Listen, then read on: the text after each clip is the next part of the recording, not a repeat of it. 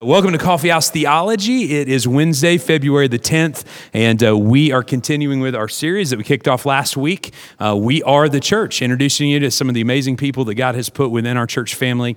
Uh, and tonight we're excited to get to introduce you, if you don't already know her, to Alisa Childers, uh, blogger, musician, author, mom, all the things, right? And uh, has written a, a, book called Another Gospel. The cover looks like this, uh, came out last fall with Tyndale, and a deal deals with some of the issues of progressive Christianity. And so, uh, great turnout tonight. Glad you're here. Lots more people uh, I know who will be listening to the podcast when it goes up tomorrow.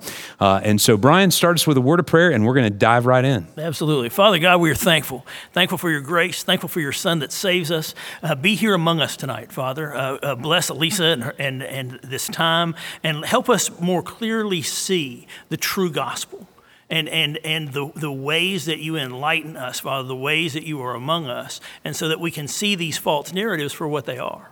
And so that we can help others to see these false narratives for what they are. Um, bless our time together. Don't, don't let us leave the same. Uh, as we encounter your truth, Father, let us be changed and let us walk out of here different people. And it's in the precious name of Christ Jesus that we pray. Amen. Amen. Well, glad to see such a good crowd tonight, Brian. I think this is the biggest crowd we've ever had. I don't know what that says about our teaching, but uh, it says quite a you know, bit. let's just, that's just kind of how we are, man. Let it let it be noted. So, well, Alisa, some of our folks know you, but uh, obviously you have been a busy person in the past year or so. So, help us get to know you a little bit. Tell us about your family and give us a little bit of your testimony. One of the things that Brian and I wanted to be sure that we had the opportunity to do is to let people hear how you came to faith in Christ and, and how you grew and were developed in that faith, which is part of your story. Yeah. Yeah. Well, thank you so much for letting me be here tonight. It's kind of like extra nerve wracking to be in your home church, you know, talking. But uh, we've been, my family and I have been here at uh, Station Hill for, I think, maybe three years. I think that that's probably right, although I'm bad with numbers. But uh, it's been a real haven for us as God has grown uh, just the ministry He's called me to. And of course, this book I don't even think was a twinkle in the eye when we first started coming here, but God just through ser- a series of different events just led us to this place. And so I'm thankful to you both and to the church for being that haven for my family, which consists of my husband and I, and my daughter Dylan, who's 12, and my son Aiden, who is nine. And uh, so, just a little bit of my testimony. Like I'm sure many of you, I grew up in a Christian home. I had wonderful Christian parents who gave me the gospel. Uh, they modeled an authentic Christianity uh, to me. And so, generally speaking, growing up in church, I, am learning that this is more rare now, but I had a pretty good experience with Christianity yeah. growing up. I had good youth pastors, good pastors. Uh, the people that were in my life who were Christians were very sincere, genuine, wonderful people. And I think that because of that, I, I didn't really experience a lot of doubts, intellectual doubts about what I believed because it worked. It was just, I, and it wasn't just that. It wasn't like I had a blind faith. I really loved Jesus as far back as I can remember. Uh, as far back as I can remember, I loved reading the Bible, and I knew, I just knew that the Bible was the Word of God. I knew I could live my life by it. And, um, but what I didn't realize back then was that I couldn't have articulated why I believed that. I would have probably said something like, if somebody said, Well, why, why do you think the Bible is the Word of God? I would have just said, Well, of course it's the Word of God. And I would just wait for the Holy Spirit to show them that it's the Word of God. And um, so, so I didn't have any significant intellectual doubts until much later, uh, as an adult, actually and so, uh, just as part of my journey, uh, Pastor mentioned that, that I'm a musician. So I spent six, seven years uh, in the contemporary Christian music industry. Anybody remember ZOEgirl? Zoe Girl back in the day. Um, yeah. So I was I youth pastor back. Yeah, then, youth. That's so, right, yeah, youth pastor. Yeah. So, so that you know, when you were joking about dancing, you know, we we did some dancing back then, but not tonight. but uh, after you know, seven years or so of, of being a part of ZOEgirl, we had all come off the road because we were married now. We were starting to have kids. And, and frankly, you know, we were aimed at young teens. So we sang songs about abstinence and just issues that, that were relating to those young teens. And so it just kind of started to feel weird uh, singing about abstinence, you know, eight months pregnant on the stage. So we, we just thought, okay, that phase is done. And so we came off the road and I had my first baby. And so essentially what ended up happening is I was invited to do some music uh, at a local church uh, down in uh, Brentwood. And my husband and I loved this church, and this was probably about 10 years ago, a little, little over 10 years ago. And uh, we connected with this church, with the pastor. He, he had these intellectual sermons. We had never been exposed to that, my husband and I. And so after we started attending there for about eight years, I'm, I'm not eight years, eight months, the pastor invited me to be a part, a part of a smaller class. And in this very smaller class, uh, everything that I had ever believed about God and Jesus in the Bible were essentially picked apart. And the pastor said that he was agnostic. And so that just meant that he didn't really know what he believed about God. And how many of you have heard the, the term deconstruction? So, this is something that more and more of us are seeing in our social media news feeds. This is when a famous Christian comes on social media and says, Hey, I've deconstructed and I don't believe anymore. And so, essentially, I believe that this class was this pastor's deconstruct, deconstruction process, and he was bringing some people along with him. So, because of that, I went through a really dark time of doubt uh, for the first time, and I had to really dig in to find out if what I believed was true and how I could articulate those beliefs. Now, the, the way this relates to progressive Christianity, which is what my book is about, is that that church and that pastor went on to identify themselves as a progressive Christian community. And I thought, what is progressive Christianity? Then I started to see it everywhere, that phrase. And so I realized, oh, that's what that was. And so uh, the book is essentially my journey, and uh, but I'm addressing the beliefs of progressive Christianity along the way and trying to give a, a biblical and logical answer to it. Well, that's beautiful. That's beautiful. And, and so, how has God used you in, in this, making enlightening people about progressive Christianity and the untruths that are there, right? Because they sound close to truth a lot of times. Yeah. Which is what's kind of the deep deception in them. And they feel right. Yes. Right, which is which is dangerous in what you let guide you. Mm-hmm. And you, you go into some of that. But but how has God worked through you and, and in this ministry to to enlighten people about this progressive Christianity and those? Well, when I was first sort of floundering in my own doubt, um, I discovered apologetics, which was super helpful, but I couldn't find any apologists that were addressing progressive Christianity. Now, it worked out okay because, uh, sadly, a lot of the same claims atheists make about things like the reliability of the Bible, even the existence of God in some cases, the nature of God. Uh, some of those conclusions are the same conclusions atheists come to that, that progressive Christians come to. So I was able to really learn a lot, but I couldn't find material that was analyzing uh, all of these authors and bloggers and speakers that were influencing this movement as a whole. And, and so I, I kind of just, I studied the apologetics. I got settled in my own faith uh, over the course of several years. And then uh, the Lord called me to start a blog. So I started a blog, then I started a podcast. And then I began to realize like people are seeing the ideas of progressive Christianity everywhere, but they haven't known what to call it they don't have language to articulate exactly what it is. And so um, I'm so thankful that God has used my story to help some other people as they encounter the movement. And then I, am starting to see a lot of people speaking out about it. And it's so it's been really encouraging that way. Um, but but yeah, the, the feedback that I've just gotten is that people are like, I, I saw it, I didn't know what to call it. And so and so I'm thankful for that. Yeah, and you mentioned that uh, early on in the book, you know, this sense of being caught off guard. Uh, and so I think even for me as a pastor, it was helpful to read your book because it, it helped uh, shape, it gave some contours to things that, uh, as you've said, are kind of floating out there mm-hmm. and you see them and you know they're not congruent, right, with biblical Christianity. So help us to understand because that's part of the trick, right? There's this kind of uh, very fluid, uh, you know, set of ideologies that mm-hmm. progressive Christianity, you know, veers towards. Could you help us identify what some of those streams are for yeah. folks who haven't read the book? book yet, um, and, and just to help us understand and clarify what we need to be looking for.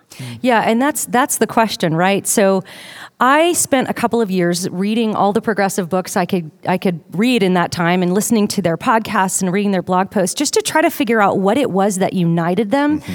because the difficult thing with progressive Christianity is there's such a wide spectrum of different beliefs right. that fall under that umbrella. So you might have one progressive Christian who believes Jesus was resurrected, you might have another one who doesn't, but they're perfectly fine to be in unity together because it's really not about what you believe in progressive Christianity. It's much more about what you do, it's about the activism you're engaging in, the causes you're getting behind, and things like that.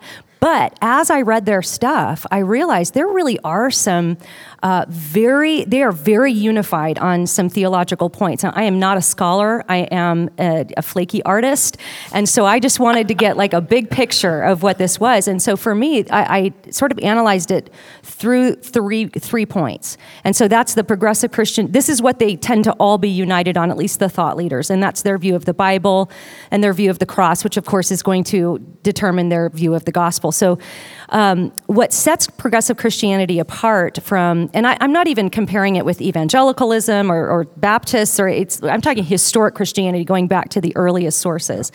Uh, historically speaking, even though Christians have disagreed on so many things and biblical interpretations, going back to Jesus and the apostles, the early church father, fathers, the Bible was considered the Word of God. Christians have always considered the Bible to be the Word of God, inspired by God, God breathed, and because of that, it's authoritative for our lives. So we're going to settle our arguments based on what's in the Bible. That's the historic view. But in progressive Christianity, they will say that they hold the Bible in a high view, but but they don't believe that the prophets and the biblical writers are actually speaking for God. So if you have a prophet in the Old Testament telling Israel, "Hey, God said we have to go here and do this," the progressive Christian is going to say, "Well, that's not necessarily God speaking. That was just their best understandings of God in the times and places in which they lived. So, because of that, it's very common to hear progressive Christians say, Well, I disagree with Paul. You know, Paul had biases uh, that colored his view of women, or he had these hangups that uh, affected the, what he wrote about sexuality. And so I can disagree with Paul because they view the scriptures more as like fossils you can dust off and analyze, but, but these aren't the living words of God that inform what you believe about God. And so that, that's the starting point. Um, and that leads to the view of the cross, which they, they outright reject the idea that God the Father would require a blood, the blood sacrifice of his only son. They think this is cosmic child abuse. That's a phrase you'll hear very often in progressive Christianity. And so they, they completely deny any type of uh, meaningful definition of substitutionary atonement. So that leads to the gospel. If you if you get rid of the cross, what's going to be your gospel? Why why are you still calling yourselves Christians? Why are you still you know why why even? I mean, I'd be like at the bar if I didn't think you know the cross had any validity. I just I'd leave Christianity and go do what I want. You know. Um, but uh, but they don't. They say, well, no. There's there's this social justice sort of uh, core to their gospel. So you, you affirm the right causes, and those causes are always going to run in line with where culture is at. So we see uh, LGBT activism, uh, ad- advocating for same-sex marriage within the church. This is a very big issue in the progressive movement. So it's it's more about what you do, which really makes it a, a works-based gospel, and it's it's not a gospel of grace. Yeah, and that, and that you know, one of the things when, when you we asked for like scripture, right, that, that was scripture, um, I was really encouraged by you giving us Galatians because the typical right apologetics is, is 1 Peter three fifteen, yeah. right? Giving it, but you gave us Galatians one eight and Jude three. And, and that goes and that fits right in with what you were saying, right? In Galatians, and I'll, I'm going to read the kind of section Galatians is from, starting with verse 6, right? It says, I'm astonished that you are so quickly deserting him who called you in grace of Christ and are turning to a different gospel. Not that there is a, another one, but there are some who trouble you and want to distort the gospel of Christ. And here's the verse But even if we or an angel from heaven should preach to you a gospel contrary to the one we preach to you, let him be accursed. As we have said before, so I say, say now, if anyone is preaching you a different gospel, contrary to the one you received, let him be accursed. And what's fabulous about that, right? This is one of the first two books written in the New Testament. Right, so within 20 years of the resurrection of Christ, we already have that Paul has to defend his apostolic authority and that he has to defend the purity of the gospel. Yeah. And this in particular was with the Judaizers, right? That they were trying to say you had to be circumcised in order to be part of the Christian faith. And so there was that works based righteousness, mm-hmm. right? You had to do works to be saved. Mm-hmm. And Paul says, no, that, that's, that's just not how this works.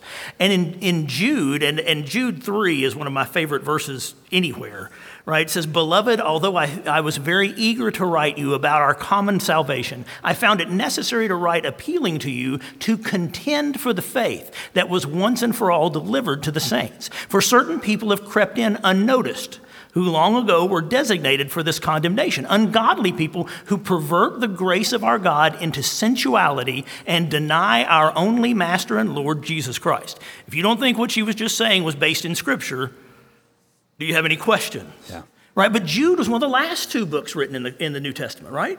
And so at the beginning and the end of the New Testament, we're still contending for the gospel. And this one, uh, uh, the irony, right? In Galatians, Paul is saying, For freedom Christ has set you free. He was saying, Don't be restricted, these things be free. And here we have Christians that are taking liberties, right? That's saying, Because we're forgiven, we don't have to worry about sinning. Right right? And so it's the, it's the two sides of the two kind of two sides of the spectrum, which I got corrected on by talking to Benjamin this weekend. I mentioned, I said, well, these are the two ditches we can fall off into. And he said, Dad, there's one way to stand true and an infinite number of ways to fall. Mm. And he said, if you guard yourself only on a couple of areas, you leave yourself open to all these other false claims. Yeah. And so that's why we have to contend. That's why we have to, to learn, right? And do the, do the work that you're doing and, and go through these things to be sure that we have that pure gospel, right? To sit under authority, teaching authority, to sit under preaching authority, critically important, right? To form the theologies in us.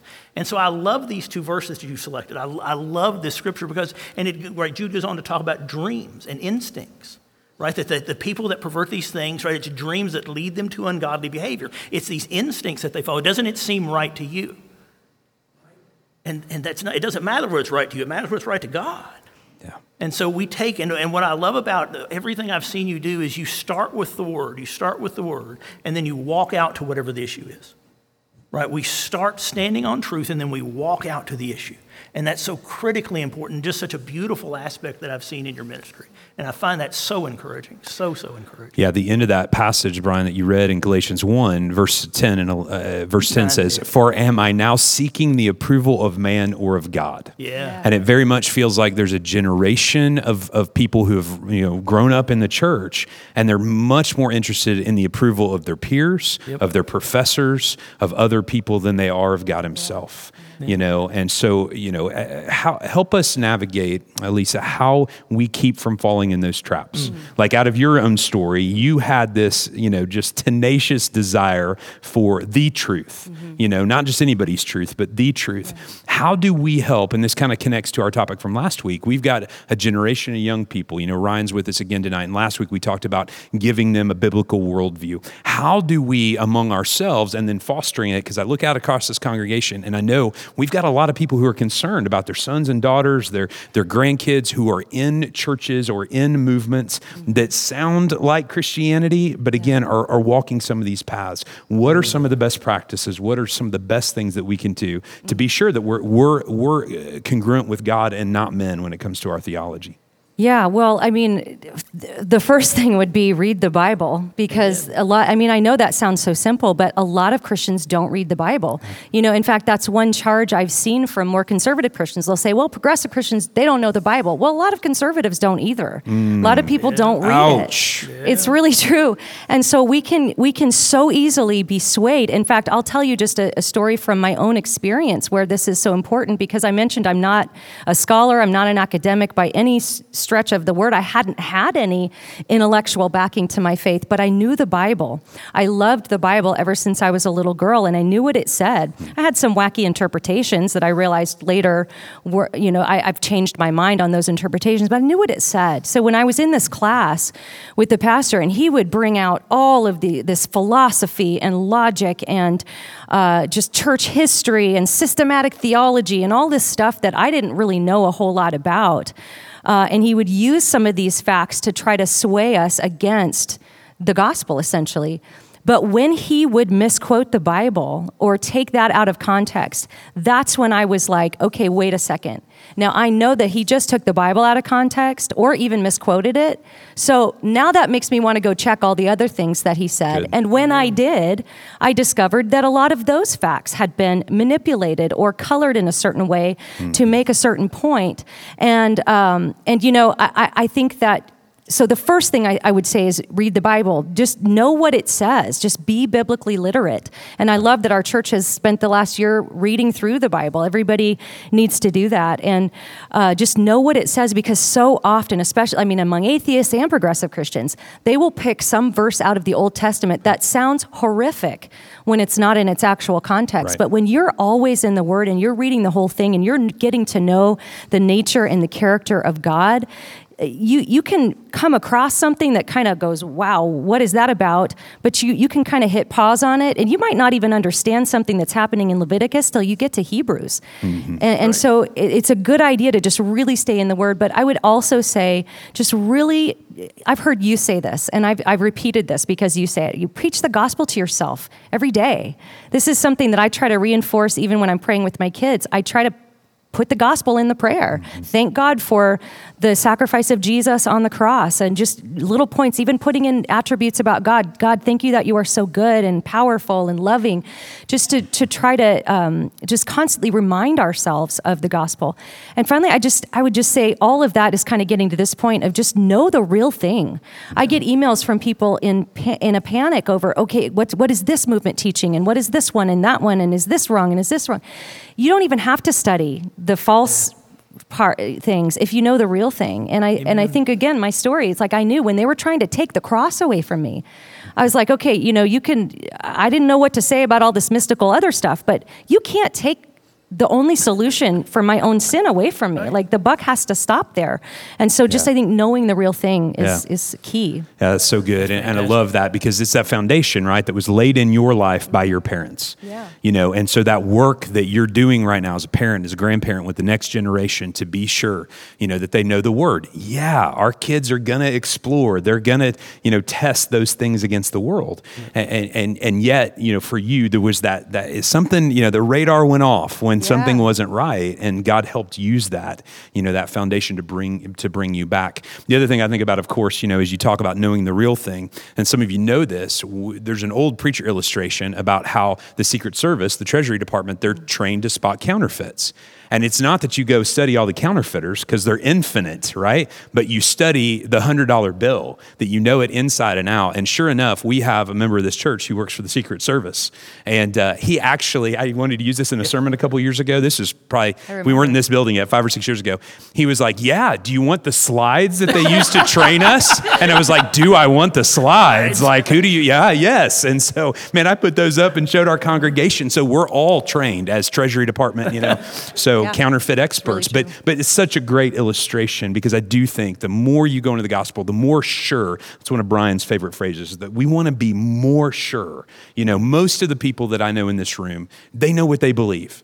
But the more time we spend with it and the more time we counter the false claims, the more our confidence grows mm-hmm. and our ability to articulate that. And I appreciate that that's what you do in the book because you know you've repeatedly said I'm not a scholar, I'm not a, you know, but but you have applied yourself. Right. But that's part of what makes your book so accessible because I'll be honest, I've read a lot of great apologetics books, mm-hmm. right? But they're dry as sawdust, yeah. you know? And so your ability to to tell your story as a as a quote layperson and say this is what I learned when I applied myself that the, these historical realities of Christianity are true, I think that is a great model for any person to follow. You know, be a Berean, as it right. says in Acts. You know, test the word for yourself. But it has the, but it still has the theological and, and philosophical rigor. That's the thing that I appreciate. I've, I've got a degree in philosophy, and it still has that underpinning. Like I say, you don't have to be an academic, right? What you have to have is the Holy Spirit enabling wisdom inside us right? And the other thing I really appreciate is, you know, one of the issues with some apologists, they become heresy hunters right? They, yeah. they go out, and so you're always looking for the next heresy.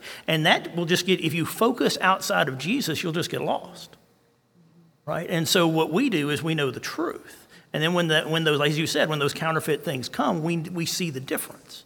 And it keeps us from going out and focusing on things that are other than Christ. And that's so critical in apologetic study because, you, you know, especially when I was younger and philosophical, I always wanted the next best quip, right? So they could put up this question and I could smack them down and, and that's not useful in moving people to Jesus. Yeah.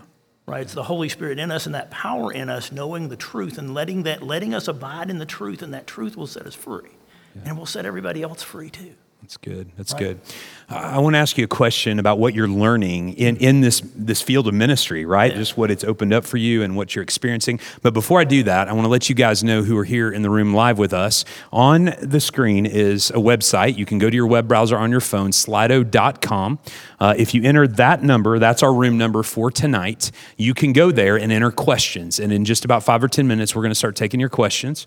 And uh, if you've got a question for Alisa, we would love for you to enter that in. Even if you're like, I don't have have a pressing question, but you want to watch other people's questions, there's a little heart button. You can like it, and then that'll put it at the top of the feed. So we'll know out of all of the things that are being asked, hey, this is the one that is really a burning question on the heart of most of our folks here tonight, uh, and we'll be able to address that. So feel free to pull out your phone. Uh, so don't worry, we'll assume you're not checking Facebook, right? So and all the things, just like I assume on Sunday mornings, you guys aren't, We're right? Notes. On social media. But if you media, want to check Facebook, nobody so. will know.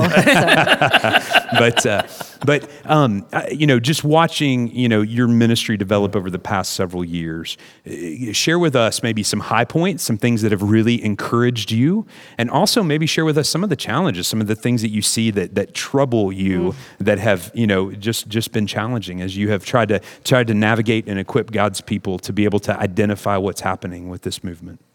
Uh, okay, so high points. Every time I get an email from someone just saying, wow i you know thank you so much. Like i i saw all this or my my kid is deconstructing and i don't know what to do and now i feel like i'm more equipped. Like that's the kind of stuff that just fills me up and just makes me so happy to know that just something and also just you know the, the experience i went through i didn't go to a lot of detail a minute ago and i do more obviously in the book but it was a really dark time for me going through that and i felt completely alone mm. I, I felt like i didn't have i didn't know anybody that could answer the questions that this pastor had brought up um, I knew that somebody had to be out there that knew, but it was a while before I even really discovered apologists who could answer some of the claims. And so it was a really dark time.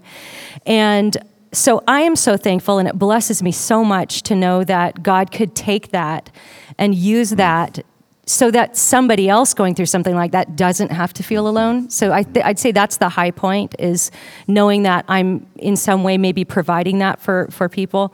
Um, the difficult thing, I think, is the same difficulty Christians have had for 2,000 years. And I think Paul puts it best when he says, when we, when we talk about Jesus, we, we are spreading the fragrance of the knowledge of Christ. And so essentially, the, the knowledge of Christ has a smell, it has a fragrance. And Paul, Paul goes on to say, to, to some, it's the, the fragrance of life, and to some, it's, it's the stench of death, essentially. And so I think this is the challenge Christians have always had is to the people who it smells like death, um, they really don't like it. And, and so that, that can be difficult because there's, there's a lot of pushback. Um, there, there's a lot of, I'll open up my emails and I'll read one that says, you know, I'm in tears, thank you, and then the next one is cussing me out, you know, and it's so it's difficult. The ones that I think are, you know, the toughest for me are the ones that carry a grain of truth. Like if, you know, if if there's something in there that just kind of I'm thinking about, and but I always pray and I ask the Lord to to show me and help me and use it. But um, yeah, it's difficult because you don't have a lot of neutral. You know, you don't get to be the the the Lifeway Women's Study girl that's just like, come on, girls, let's all you know make tea or something. I mean, you don't you don't get to just. It's going to be like one or the other. Yeah. So there's yeah. extremes. Stumbling block and cornerstone, right? Yeah. Yeah. That's true. Absolute truth. Yeah, absolutely. So, one more question before we get to, to everybody's questions. How how do you help friends who, you know, maybe again are stuck in a church that's going down this direction? What counsel do you give to people or who have family members who have, you know, yeah. again, embraced some of these ideas? Obviously, the things you said earlier are super helpful. Know your Bible, you yeah. know, be able to articulate those things. But but what what's just some practical advice that you've given? Yeah, well, one one really practical piece of advice when you're in a relationship with somebody in your family or a friend who is sort of going down this road is you have to understand that you're approaching truth from two totally different places. And so progressive Christianity eh, most for the most part is based on relativism. So, you know, to mm. sum it up, what's true for you is true for you. What's true for me is true for me. So, if you if you make claims about what's true, it's rather than there being a discussion about what's true or what's false, it's viewed as a power play. And so you have to understand that that if you just go in saying, you know, you could now with with a lot of atheists, we were talking about this beforehand. A lot of a lot of atheists um, believe that God does not exist. That's a truth claim. So there can be a debate happen, but it's difficult when somebody views disagreement as hate or some kind of a power play. And so I think that the best way to go about it, especially if it's an ongoing relationship, is to ask a lot of questions. And you can ask questions that there, there's an author, Greg Koukl, wrote a book called Tactics, which is really great. And he says you can ask questions in a way that sort of puts a pebble in their shoe, and you may not win the argument that day, but it might irritate them. You know, you got that rock in your shoe and you're like, oh, that kind of, that's annoying. And then they think more about their viewpoint. So I'd say like really asking a lot of questions, try to avoid making truth claims um, as best you can. And uh, that's one really helpful way. Another thing for somebody who might be in a church and you're not sure if it's going progressive, or if you know somebody who's like, I think maybe my church is going progressive, I don't know what to do. A good friend of mine who was at the same church with me, I saw her a couple years later. She had left about a year after we left. And so we were talking about like what was it that because she wasn't in the class, so she didn't know all of the secret beliefs this pastor had, but she would hear things on Sunday that kind of raised a red flag. And so every time the pastor said something that raised a red flag, she wrote it down and she kept a journal every single Sunday. And she said after a year, she went back and she looked at everything and was like, wow, we have got to go. And so I think that that's a good piece of advice. If you have somebody who's in a church where they're not sure, just write it all down every time, you know, be patient, be slow to speak, you know, like the Bible says, but, um, but don't forget like because we can just kind of move on and forget that something was said but i think that's maybe a couple of pieces of advice Yeah, no, super, super helpful. All right, well, uh, we've got some good questions rolling in, so uh, let's let's walk through a couple of these. Uh, the one with uh, the most likes so far is, um, and it's related to the one we were just talking about. But any recommendations? How do you engage professing Christians in the church who would embrace this kind of thought? What how would you How would you engage? engage okay. Yeah. uh, well just like it's good to understand the the sort of philosophy that's that's underpinning their beliefs we also have to understand the reasons they're attracted to this movement. Good. and i have a whole chapter in my book about this. We have to understand that progressive christians are largely i would say 99% deconverted evangelicals. So these are people who grew up in the evangelical church. Shallow soil, as we shallow talked about on Sunday. Yeah, yeah, And and and in some cases, they went through spiritual abuse. Uh, or they went through some kind of um, where, the, where there was a moral failing, where they viewed everything as hypocritical. Uh, in other cases, they're attracted to the movement because, I mean, let's be honest, it has got to be so difficult to be a young person growing up in this culture where you're not only told that your your view of biblical sexuality is not just wrong, but culture is telling you you're actually causing people to be depressed, you're causing people to kill themselves. I mean, the pressure on young people. So you have progressive Christianity that says, "Hey, you can believe what you want about that and you can still call yourself a Christian." I can see why that would be really attractive. So I think understanding some of the motivations behind why people are attracted to the movement can be uh, a real helpful place to start from a place of compassion because it can be so easy for us right fighters to be like, no, you're wrong and you're getting that wrong. But we have to understand it's not, the, progressive Christianity isn't drawing in people from other worldviews. There, there aren't atheists and Hindus converting to progressive Christianity. These Mm-hmm. are people walking away from something, and there are reasons for that. And so we need to engage those reasons. Um, I think even before we get to the theology. Well, you talked earlier about that, right? That grain of truth that hurts, and that's one, right? There's a reason that these people are falling prey. Uh, and so that's that's a really really salient point. Uh, you mentioned a moment ago young people, and we've got some of our 11th to 12th graders in the room. Uh, so welcome, students. Glad you're here, hanging out with us tonight. What what are some of the things that you would say to them, you know, as they are right at that that that critical time, late high school, getting ready for college, some of them the university experience. Yeah. Uh, okay, so what I, my advice to young people, and I'm looking over here because you were looking over there, um, is you have to obviously you've been told this. You have to make this faith your own. You can't just gather what your parents give you and think that's going to last you your whole life. You need to investigate for yourself if you think Christianity is true. But here's my advice to you make sure you investigate the real thing. Because, like we just said, so many people leave the faith for reasons they don't have to leave the faith over. Uh, the gospel is actually the answer to spiritual abuse. If somebody's been through something like that, Good. the true gospel has teaching on that, answers for that. Uh, all that's hidden will be revealed. I mean, God hates good. that. Yeah, right. And it's not the gospel that needs to go away. It's it's sin that needs to be dealt with. Amen. Uh, and then you know, in other situations, um, just make sure that what you are investigating the truthfulness of is the real thing. Go back to the earliest sources. How did Jesus define? This. How did the apostles and the early church fathers define? If you if you want to decide that they were all wet and that's not true, fine. But don't just don't just walk away because some guy said something on Twitter that you know put put a bee in your bonnet about it go back and investigate the truthfulness of the real thing so that you're not rejecting some kind of false version of the gospel Yeah, outstanding, outstanding.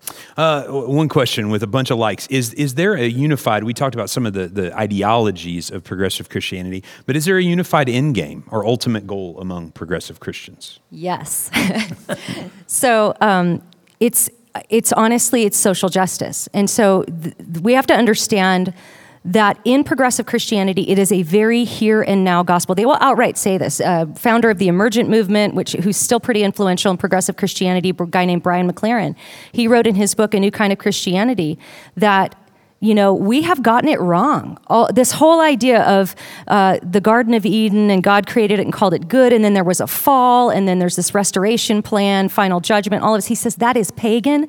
That is not the gospel. He says that's imported from Aristotle and Plato. He said the real gospel of Jesus is about the here and the now. It's about connecting with God and with each other uh, before death in this life. And that's why in progressive Christian literature, you find very little uh, eschatology, you find very little about the afterlife. Even Rob Bell's whole book about, you know, questioning the doctrine of hell had very, very little speculation about what actually happens after we die. Yeah. And so it's just not on their radar. So the end game is sort of what they would say building the kingdom here. Uh, they, it, as you mentioned earlier, they use a lot of the same words, a lot of the same language. They mean very different things by those by those phrases. But they will talk about building the kingdom of God, and that's going to be established through social justice, dismantling systems of power and oppression, uh, and, and so it's this this worldview of pitting everybody against each other as oppressor versus oppressed, and you always have to, you know, be the voice of the oppressed. And if you're doing that, then that is the that's the end game essentially. Yeah. Yeah, that's great.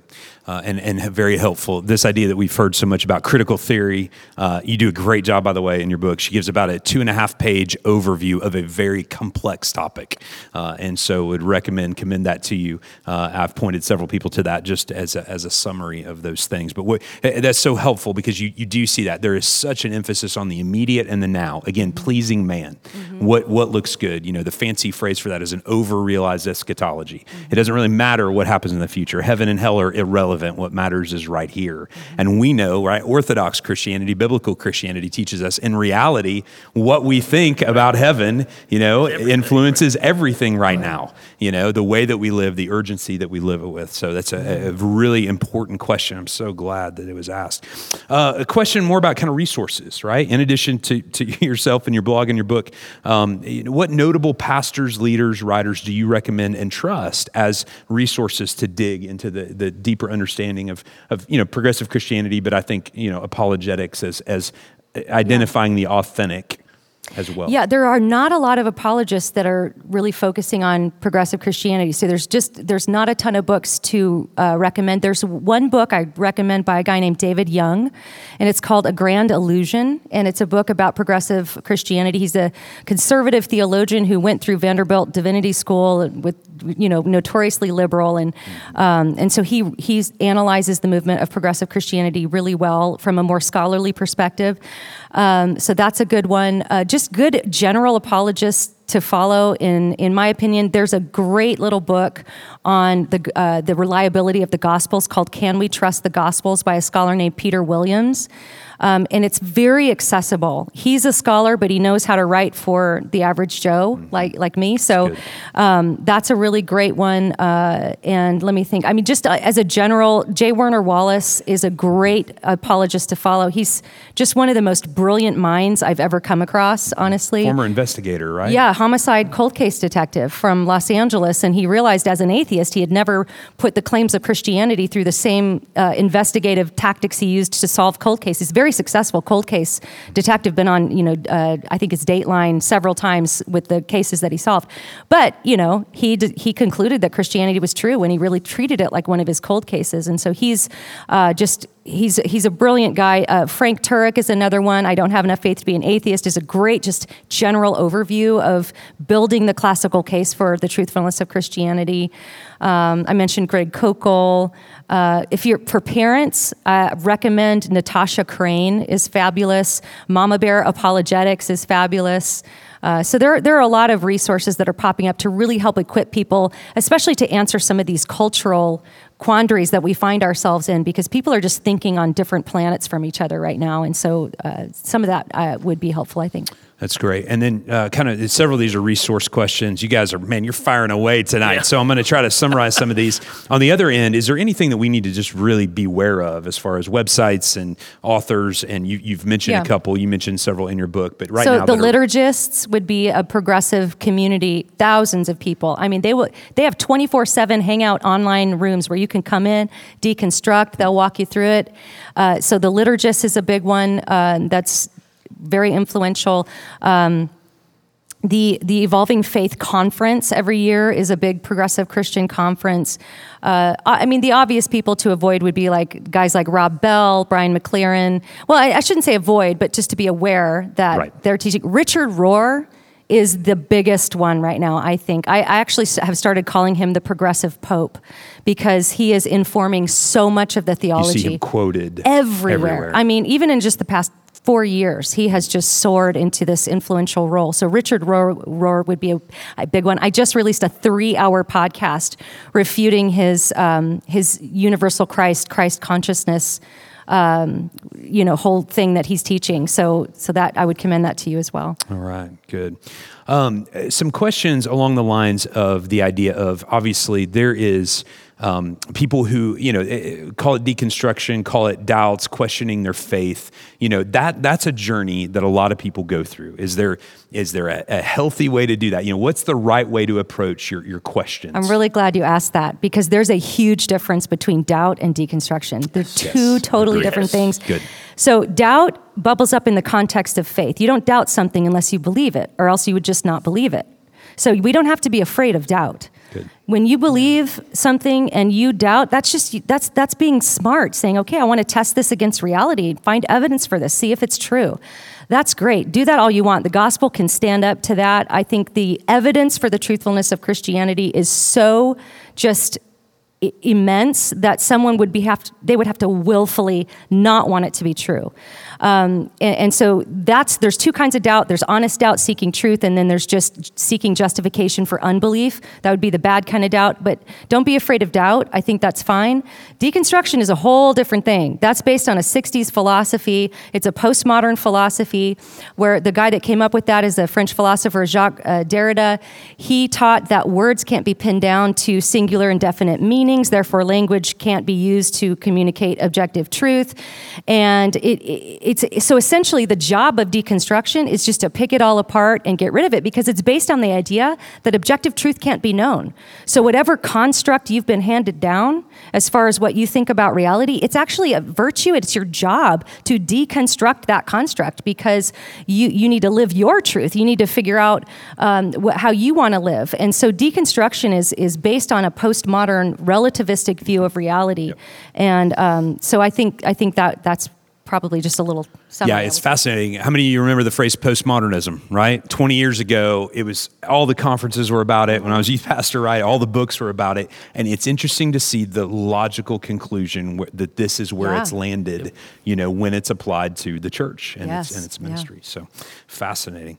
All right, Brian, what else you seeing over there? So am I missing anything? There's, No. there's tons of questions. But a lot of people want to know about your arm, by the way. I, apparently, my arm seems to be a, a, a top. So, I is there a Twitter account for Brian's fall. arm? My, arm, just, my arm's you know, fine. I'm I've had other health, health things. If you want to continue to pray for my health, I've had There- other care- health we've got a caring group. That's the good sign it right there. It's so. wonderful. They, they they care for us. All Thank you for asking about my arm. Yeah, it was it was injured a couple, couple uh, last fall, fall before last. All right. Let's see. Well, and one thing I was going to say was, you know, in Jude, right, it says, "Have mercy on those who doubt." That's right. Right, have mercy on those who doubt. And it- Jesus so- did too. Jesus was very tender toward doubters. Absolutely, because there, it's, if it's a sincere seeking, you're going. The, there's no place to land but Jesus. Yeah. Right. If you're sincerely seeking the truth, the only place you're going to land is Jesus, and we have to have confidence in that as believers. Right. You and I have to believe that as we lead people toward Christ. That there's no other. There's no. Right, Peter. Where else would I go? Yeah. Right. Who, who, who else has the words of life? And we're confident in that as believers. So we're not afraid of questions. We're not afraid of philosophies, right? And that's who our battles are with, right? With philosophies and ideas. And we're not afraid of them because we, Jesus is the truth. There's, there's no place else to go. Uh, all right. Um, here is one that's an interesting. I've not ever heard one described quite like this. I've heard language like rib issues and spine issues, as in some things are important in theology and some things are not. Is that language problematic? I've never heard that either. That's a new rib and spine. I've heard essentials Yes. versus non-essentials. Yeah. I mean, there's no perfect way to put it because there's really no such thing as a non-essential. Everything you believe is essential. Uh, but in my book, I define the core doctrines of the gospel, things we can't agree to disagree on, as any kind of uh, belief that will directly affect your salvation.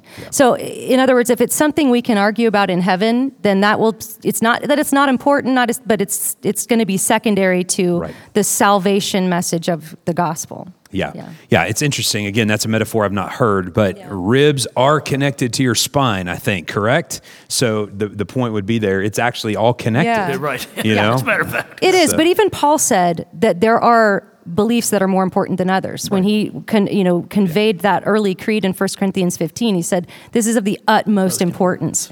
So so there are definitely and there are things that frankly the Bible's very clear about, and then there are things it's not as clear about. So you could look at it that way too. The things that it's very clear about, uh, you know, there's there's no reason to try to make it say something it's not saying. Right. Yeah. The the the grayer stuff can be more difficult, but Yeah, yep, that's good. That's good. Uh, this is totally different direction here, but um, uh, your husband, how does he partner with you in, in your ministry? he does a lot.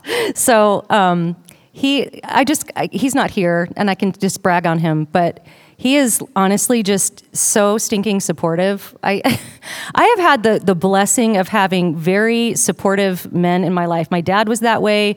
I mean, I, I think I could have told my dad I wanted to be president of the United States, and he would have been like, "All right." How Go are we to make, it. let's how do we make this happen um, but my husband's kind of the same way it's like he's he's very simple and he's kind of uh, more on the quiet side but like if i'll say something like hey you know i think i want to start a podcast and he, he'd be like no okay and then like two days later amazon boxes start arriving and I hear like the, the power tools and like, oh, I have a podcast studio. So he built like everything you see on YouTube. He's a sound engineer, background in music. So he he built all of that. And That's just honestly, it's like he he has taken the this on just as like a thing we do together.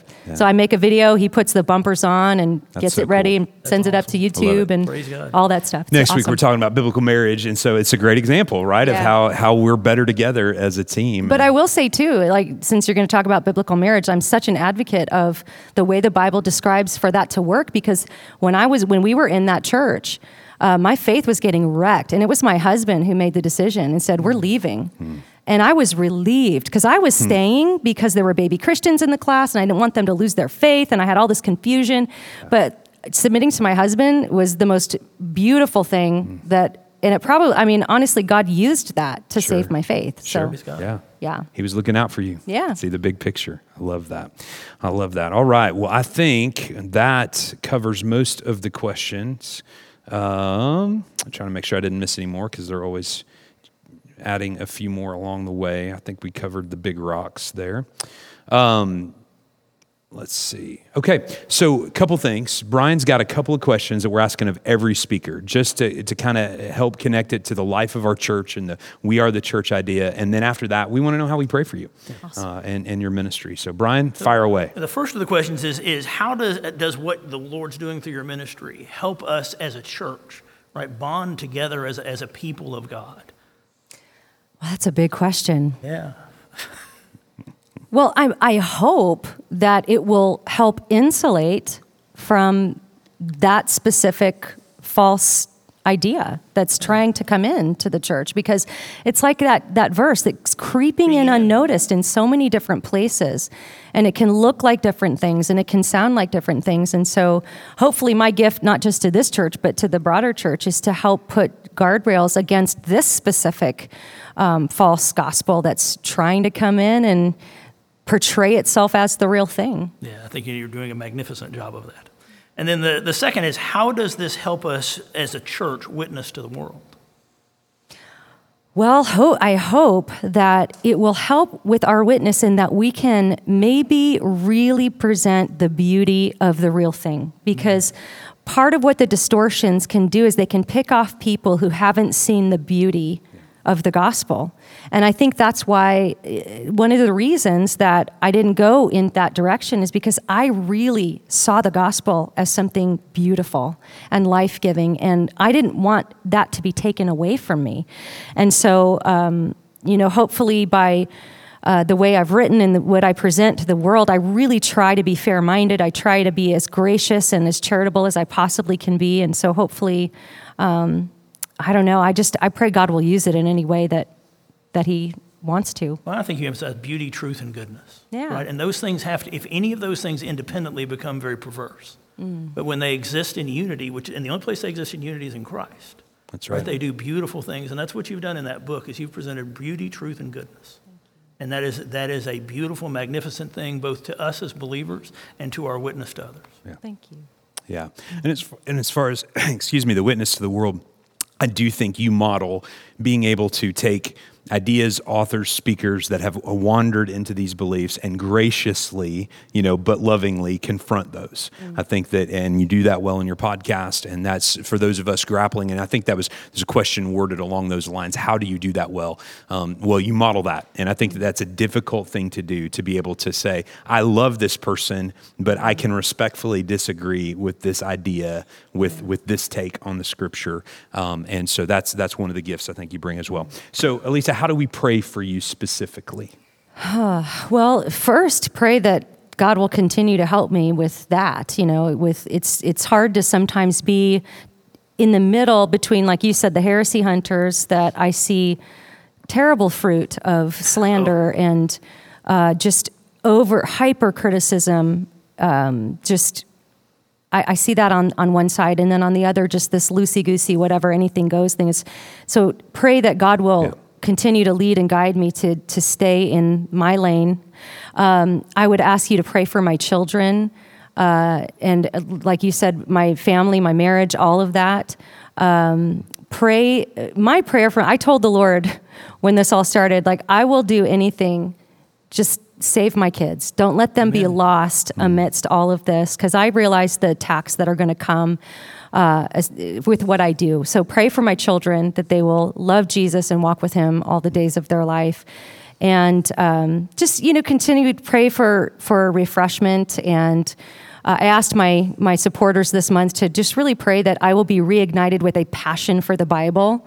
Uh, it's sort of honestly the last couple of months have felt a little bit just like okay i have to do this this is you know and it's just I want to I want to I want to be like it was a few years ago when I just couldn't wait to get done with whatever I was doing to just dive back in and um, I just want that passion to be continually in my heart and mind and it is coming back. I'm working on my next book which is very very theological. So it's been so sweet to just kind of be in the Bible all day as I'm writing it. So God's already answering that prayer, but um, yeah, just protection and all of that. Yeah, that's great.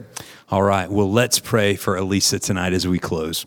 Uh, Lord Jesus, uh, we thank you uh, for uh, your, your good gifts that you give us. Uh, and one of the gifts that you give to the church uh, is people who, God, you bring them through an experience, as Alisa mentioned, God, so that they can bless others from what they've learned.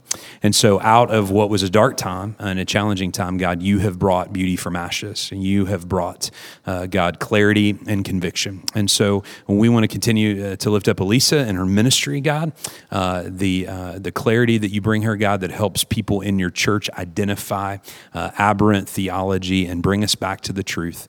Uh, God, we were reminded uh, this past Sunday in the parable of the soils that the enemy wants to pluck the word of God away immediately after it's sown. And so uh, the desire of, of, our hearts is to be good soil in which your truth goes down deep. Uh, and so, God, would you help Alisa to continue, God, that ministry as she writes, as she spends time in your word? God, would you continue for her and her husband and her family to be a team, God, that does this together. And uh, we thank you uh, for the opportunity we've had to hear from her tonight. And uh, God, we're glad she's a part of our church family. So, would we go more informed, uh, God, more encouraged, uh, and more sure of what we believe as we stand on the truth?